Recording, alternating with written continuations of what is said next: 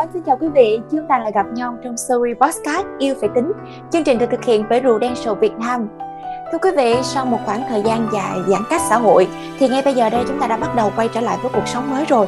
Có một vấn đề mà Ngọc Ánh nghĩ rằng là rất nhiều người, thậm chí là tất cả chúng ta đều rất quan tâm. Đó là làm thế nào để chúng ta có thể chuẩn bị được một tâm lý tốt sau giai đoạn giãn cách này để chúng ta có thể quay trở lại với nhịp sống bình thường.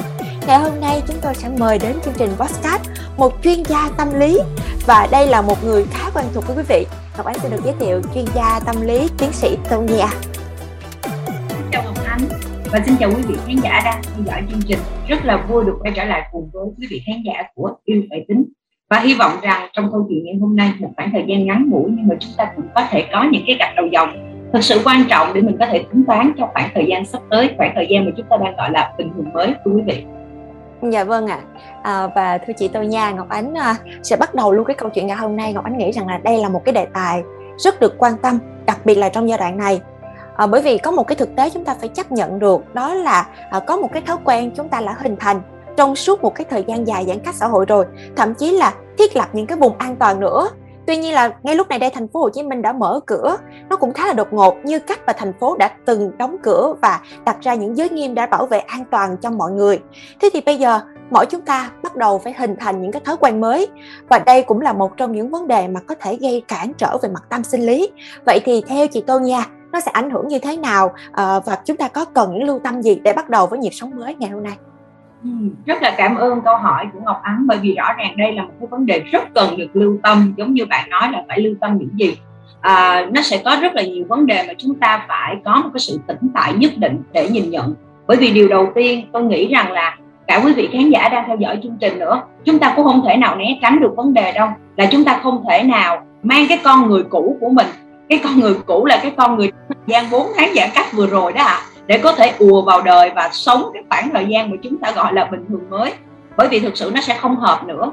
Cái sự ráp nối của cái kiểu sống cũ với cái tình trạng hiện nay là nó không phù hợp bởi vì nó đang đặt ra quá nhiều những cái vấn đề mà ở đó bạn phải có một cái sự thay đổi thói quen nhất định. Bạn thậm chí là phải thay đổi cả tư duy của mình và xác lập lại cái chế độ sinh hoạt trong gia đình của mình. Và thậm chí nha, sẽ phải có những vấn đề lớn hơn nữa, bao gồm cả câu chuyện về mục tiêu cuộc đời, vân vân và vân vân nó thật sự cần được được định nghĩa lại. Chúng ta phải định nghĩa lại và từ đó thì phải nói rằng là rất đồng ý với Ngọc Ánh về việc là chúng ta cần phải làm sao. Bởi vì nếu như chúng ta nghĩ rằng mình không cần phải làm gì cả thì chúng ta sẽ tiếp tục những cái chuỗi ngày với đầy sự lo âu, với những cái vấn đề sợ hãi và đôi khi có những cái bất trắc mà thực ra là chúng ta hoàn toàn có thể chủ động được. Nhưng vì chúng ta đã không có một cái sự thay đổi kịp thời, cho nên có thể dẫn đến một cái việc đó là sự hụt hẫng cũng như là sự hoảng loạn nhất định và cái chất lượng cuộc sống của chúng ta nó sẽ giảm đi à, chúng ta gọi giai đoạn này là bình thường mới và chúng ta nên làm gì với bình thường mới là một cái sự trăn trở rất là lớn của các bạn. Giống như anh nói mình có cần phải tính cái gì không?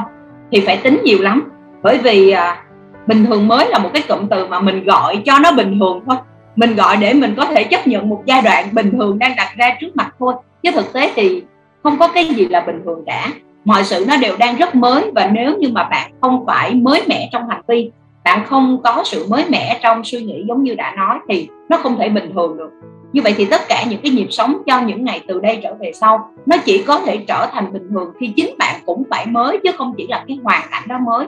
Hoàn cảnh mới mà con người cũ thì đương nhiên là nó sẽ có quá nhiều những cái vấn đề mà chúng ta tạm có thể hình dung và dùng một cái từ đó là cái sự khủng hoảng nó hoàn toàn có thể đến và ập vào cuộc đời của mình. Dạ đúng như vậy tại vì bản thân Ngọc Ánh nè và cả những người xung quanh bạn bè người thân của Ngọc Ánh nữa cũng có một cái tâm lý lo lắng. Đây gọi có lẽ là một cái trở ngại về mặt tâm lý khi mà mình phải đi ra đường, phải gặp gỡ mọi người à, và quay trở lại cuộc sống khi mà mình ở nhà quá lâu rồi. Vậy thì làm thế nào để mình có thể đối mặt với vấn đề này và xử lý nó một cách tốt nhất vậy chị Tân nha? À, cảm ơn câu hỏi này của anh bởi vì rõ ràng là cuối cùng thì chúng ta cũng chỉ muốn một điều là bây giờ tôi phải làm sao. Trong mọi vấn đề của cuộc sống thì yếu tố giải pháp luôn là cái yếu tố quan trọng nhất mà chúng ta quan tâm. Thì các bạn phải rất là lưu ý cái quá trình thực hành của mình. À, nó phải được ừ, cân chỉnh dựa trên năm cái dấu hoa thị rất là lớn sau đây. À, và năm dấu hoa thị này nó sẽ được xếp thành hai nhóm rất là quan trọng à, cái số cái dấu hóa thị đầu tiên thì nó nó nằm một mình nó trong một cái nhóm. Thứ nhất đó là việc mà chúng ta đánh giá các yếu tố ngoại biên. Ngoại biên ở đây có nghĩa là nó không thuộc về mình thưa mọi người. Nó là những câu chuyện thuộc về hoàn cảnh thuộc về gọi là người ta gọi là thiên thời địa lợi nhân hòa. Thì ngoại biên lúc này nó thuộc về thiên thời và địa lợi tức là nó là câu chuyện của tự nhiên nó là câu chuyện của một thế lực siêu nhiên nào đó. Nó là câu chuyện của hoàn cảnh nó là câu chuyện của covid. Tự nhiên một ngày nó xuất hiện đối với với loại người chứ cũng chả có phải thuộc về chúng ta việc của chúng ta là chỉ có thể đón nhận cái hoàn cảnh đó mà thôi. Ở thiên tai hoặc là một cái diễn biến nào đó mà thực sự nó không thuộc về mình và mình cũng không có khả năng can thiệp, thì đó là cái mà bạn cần phải nhận diện. Mình lấy ví dụ trạng thái bình thường mới, thì mọi người phải hiểu bình thường mới là như thế nào. Bình thường mới ở đây nó được liên quan đến các chính sách kiểm soát trong lao động, trong vận hành xã hội như thế nào chỗ này là chỗ mà chúng ta không can thiệp chúng ta chỉ có thể đón nhận thôi thì nó là ngoại biên. Và nếu như mà mình không hiểu về ngoại biên thì rất có thể là mình mình sẽ rất cọc và quạo. Mình sẽ cảm thấy chán chường mình sẽ cảm thấy sao mình bi thương thế này. Và điều đó nó sẽ trì kéo cái đời sống tâm lý của chúng ta. À, một cái yếu tố nữa mà mình có thể hiểu về ngoại biên ví dụ như là dịch bệnh. Chúng ta mở cửa trở lại chúng ta gỡ giãn cách ở một mức độ nhất định. Chúng ta quay trở về với cái nhịp sống lao động sản xuất học tập. Nhưng điều đó không có nghĩa là bóng ma corona nó đã đi. Điều đó không có nghĩa là chúng ta đã tiêu trừ được dịch bệnh. Dịch bệnh nó vẫn ở đấy chỉ có điều là bây giờ chúng ta chọn một cái cách chấp nhận đó là mình sẽ phòng dịch trong trạng thái hoạt động bình thường. Như vậy thì mọi người phải hiểu được cái cơ chế làm việc của cái con virus này. Mọi người sẽ phải hiểu rằng là à, nếu như trong hoàn cảnh nào thì cái khả năng mà mình bị lây nhiễm nó sẽ rất là cao. Và mình chỉ có thể hiểu thôi thưa mọi người chúng ta chỉ có thể hiểu để chọn cái cách hành xử với nó thôi. Chứ chúng ta không thể nào mà thay đổi cái cơ chế lây bệnh của cái dịch bệnh này được. Vậy thì đó chính là ngoại biên. Và việc mà chúng ta hiểu về ngoại biên là cái điều rất là quan trọng để bạn biết rằng là tại sao tôi phải làm cái điều đó. Bởi vì đây là cái hoàn cảnh buộc bạn phải thực hành như vậy. Đó là cái hoa thị đầu tiên trong cái nhóm thứ nhất mà tôi gọi là nhóm ngoại biên. Và cái nhóm nội biên là cái nhóm thuộc về mình. Là cái nhóm mà bạn sẽ phải lưu ý về bốn cái dấu hoa thị sau đây. Một là bạn sẽ phải nhận diện được bản thân. Như đã nói là chúng ta sẽ phải phân tích được chính mình với cái hoàn cảnh hiện tại với cái trạng thái tâm lý với những cái nỗi lo với cái nết mà mình đang có. Tức là mình phân tích bản thân để mình có thể hiểu rằng mình là cái người ra làm sao và mình yêu thương bản thân mình để mình có thể tiếp tục hành động. Chúng ta thường khó hành động nếu như chúng ta phủ nhận chính. À, cái dấu hoa thị kế tiếp đó là vậy thì khi mà bạn hiểu bạn rồi thì bây giờ bạn muốn làm cái gì? Chúng ta vạch ra mục tiêu chúng ta vạch ra lộ trình chúng ta có được những cái mong muốn một cách cụ thể có thể gọi tên được bằng hành động để mình có thể làm việc. À, trên cái việc mà mình biết rằng là mình muốn cái gì rồi đó thì bây giờ mình sẽ chia sẻ nó. Cái dấu ma thị thứ thứ ba ở đây là việc là bạn phải chia sẻ nó với những người có liên quan. Bởi vì chúng ta không hành động độc lập được chúng ta cũng không thể sống một đời sống cô đơn mà thành công. Và rõ ràng là có rất nhiều việc trong cuộc đời này mà bạn muốn làm thì bạn cũng không thể làm một mình được. Như vậy thì bây giờ chúng ta chia sẻ nó ra chúng ta có thể tìm một cái sức mạnh mang tính kết nối với những cái mối quan hệ kế cận cuộc đời mình ha, để mình có thể thực hành nó một cách thuận lợi. Và cuối cùng rồi là thực hành à. cuối cùng rồi là thực hành. Chúng ta thường hay bị chìm đắm trong nỗi lo của mình. Ờ, chúng ta cũng biết rằng là mình muốn cái gì nhưng mà để có thể thực hành thì thông thường không phải ai cũng thực hành được. Chúng ta cần kỷ luật hơn chúng ta cần quyết liệt hơn và chúng ta cần phải có những cái động thái cụ thể để biến cái cái mong muốn, biến cái mong cầu, biến cái mục tiêu mà chúng ta đã vạch ra đó nó trở thành hiện thực mỗi ngày mỗi ngày. Chứ nó không thể là một cái ý niệm trong đầu hoặc là một cái, một vài những cái gạch đầu đầu dòng trên một cái tờ giấy mà bạn gọi là kế hoạch.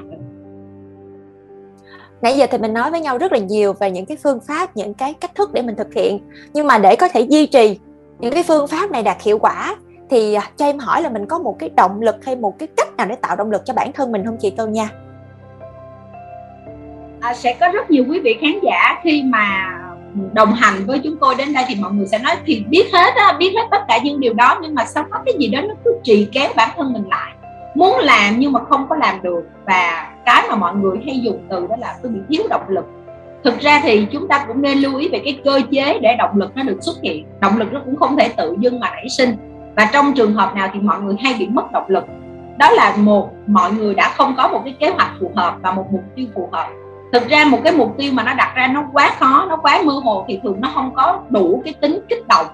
Cái tính gọi là tạo cảm hứng để mọi người có thể có động lực làm việc đâu. Cho nên là muốn có động lực thì mọi người hãy rất là lưu ý về cái việc là chúng ta phải có một cái mục tiêu nó cụ thể nó vừa vặn. Và đặc biệt ở chỗ này à, là mục tiêu đó nó phải giải quyết được những cái vấn đề mà chúng ta đang cần.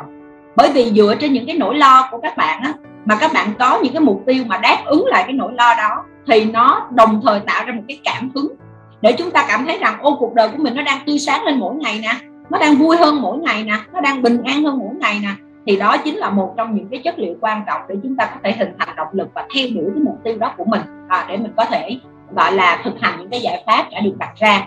Cái thứ hai để có thể có động lực đó, thì chúng ta sẽ phải có được những cái trợ lực.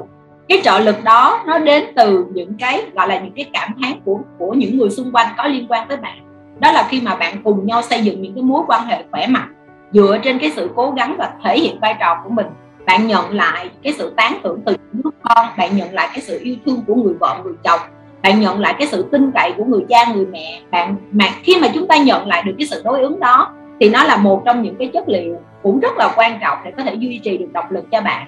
Cái thứ ba để có thể có động lực đó là làm việc vừa sức chúng ta phải, đó là lý do mà tại sao chúng ta phải chia ra lộ trình đó mọi người. Chúng ta phải có tiến độ để mình có thể có động lực. Và đặc biệt một điều rất quan trọng để duy trì được động lực đó là bạn không được để cho mình rơi vào tình trạng căng thẳng. Tuy nhiên, tình trạng căng thẳng sẽ xuất hiện.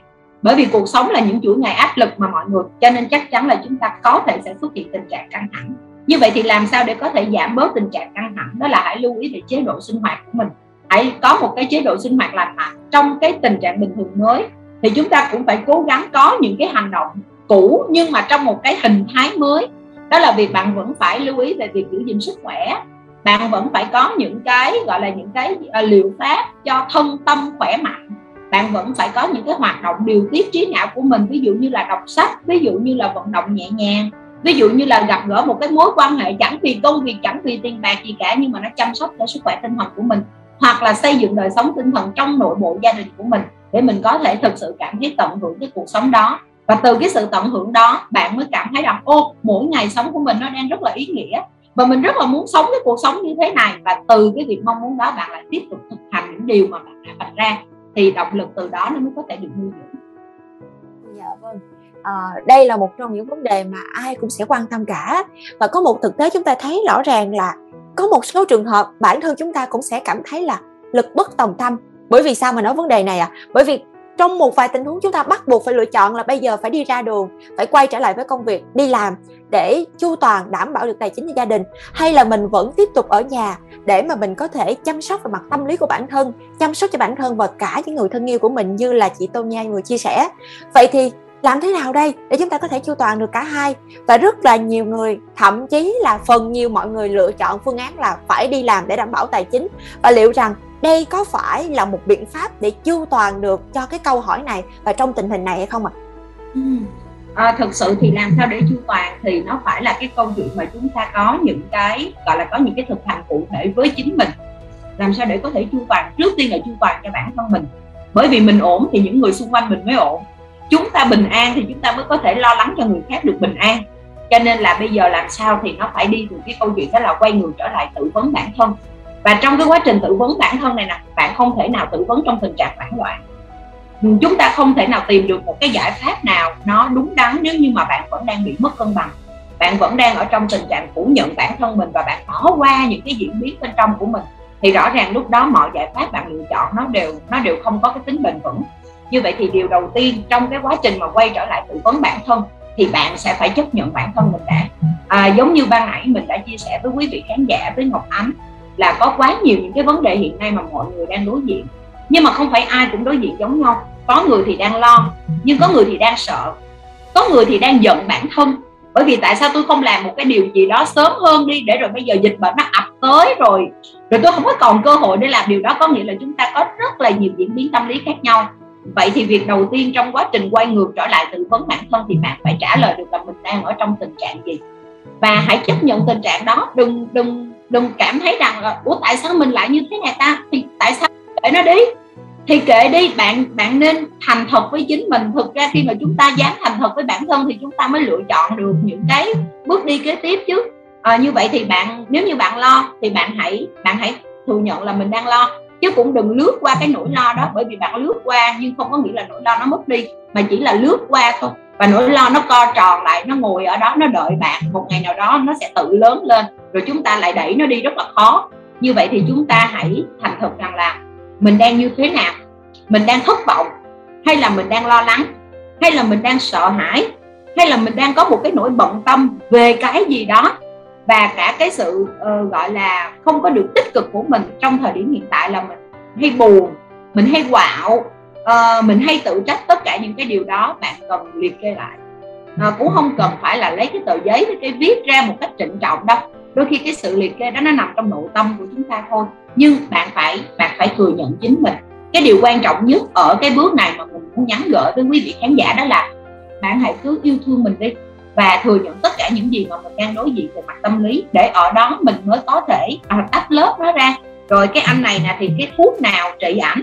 Cái anh này nè thì bây giờ trị bằng cái thuốc gì?